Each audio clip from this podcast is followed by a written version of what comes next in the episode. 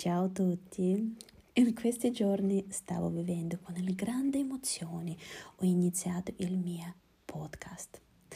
Non riesco nemmeno a esprimere quanto sia importante per me essere ascoltata.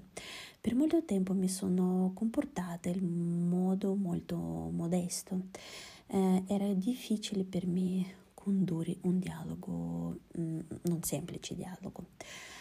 E ora sono così calma che percepisco tutto come dovrebbe essere. Ho bisogno. Oggi ci sarà una puntata di un podcast su un tema importante, come imparare a dire di no.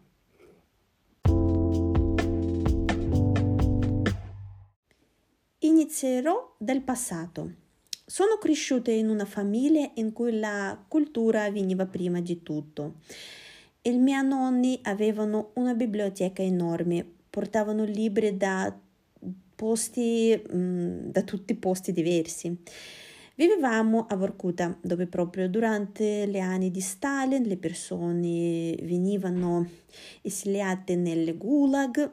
Mm, fondamentalmente queste erano persone di cultura quindi, quanto sono rimasti a Vorkuta, Russia sì, per vivere hanno costruito una vera società di.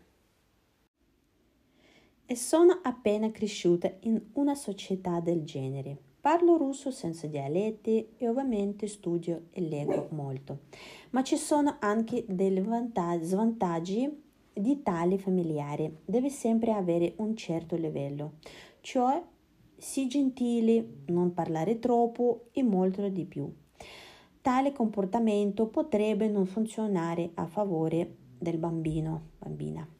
Di solito eh, le regole superflue li insegnano ad agire solo su di essi. Così è successo con me. Ho pensato che dire alla gente no fosse ignoranza. Significa che non sei una brava persona ho vissuto con questa condizione fino al mio arrivo in Italia. Ma non pensate male, è solo che la nostra cultura, cultura russa, è riservata.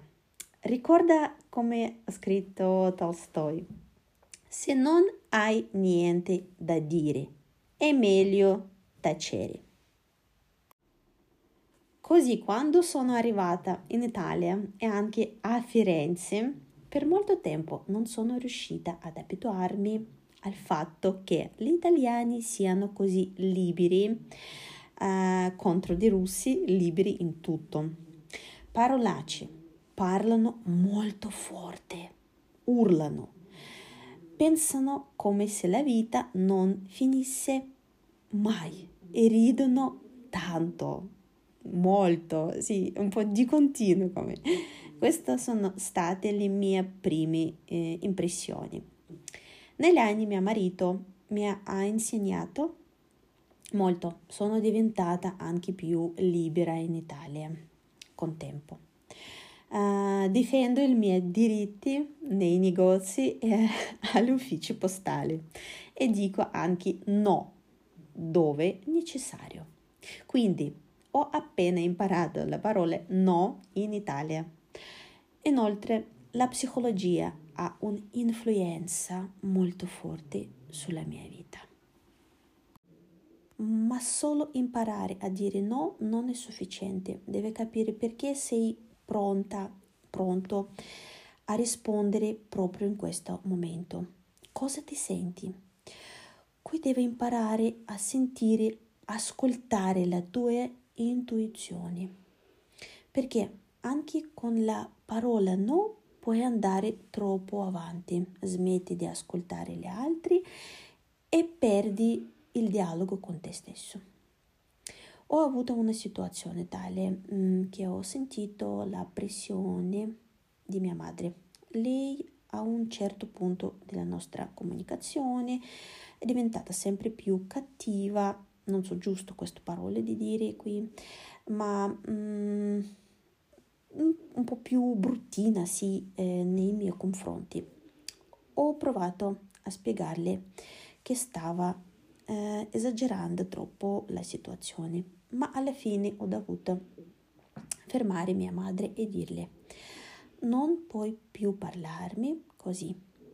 Non voglio quel tipo di comunicazione, voglio la comunicazione tra due adulti. Certo, si è offesa e ha smesso di parlarmi, ma ha cercato di farmi di nuovo pressione. Ma alla fine, quando mia madre si è calmata, si è resa conto che avrebbe dovuto passare in un nuovo livello di comunicazione con me. Ora stiamo costruendo una relazione completamente diversa, pertanto non aver paura di dire di no. L'importante è imparare a farti delle domande. Perché sento esattamente cosa dovrei dire di no? Quali sono le mie emozioni in questo momento? Se dico di no, come mi sentirò? Mi rimprovererò perché non sono sicuro del mio no. Oggi abbiamo toccato un argomento molto importante, penso per me anche per voi. Se volete aggiungere i vostri commenti, allora vi aspetto nel canale Telegram Donna Sebastiani Podcast o Instagram Donna Sebastiani. Grazie davvero, grazie a tutti e anche saluto. Saluto da tutti, buona um, serata. Um, ci vediamo prossima settimana. Grazie.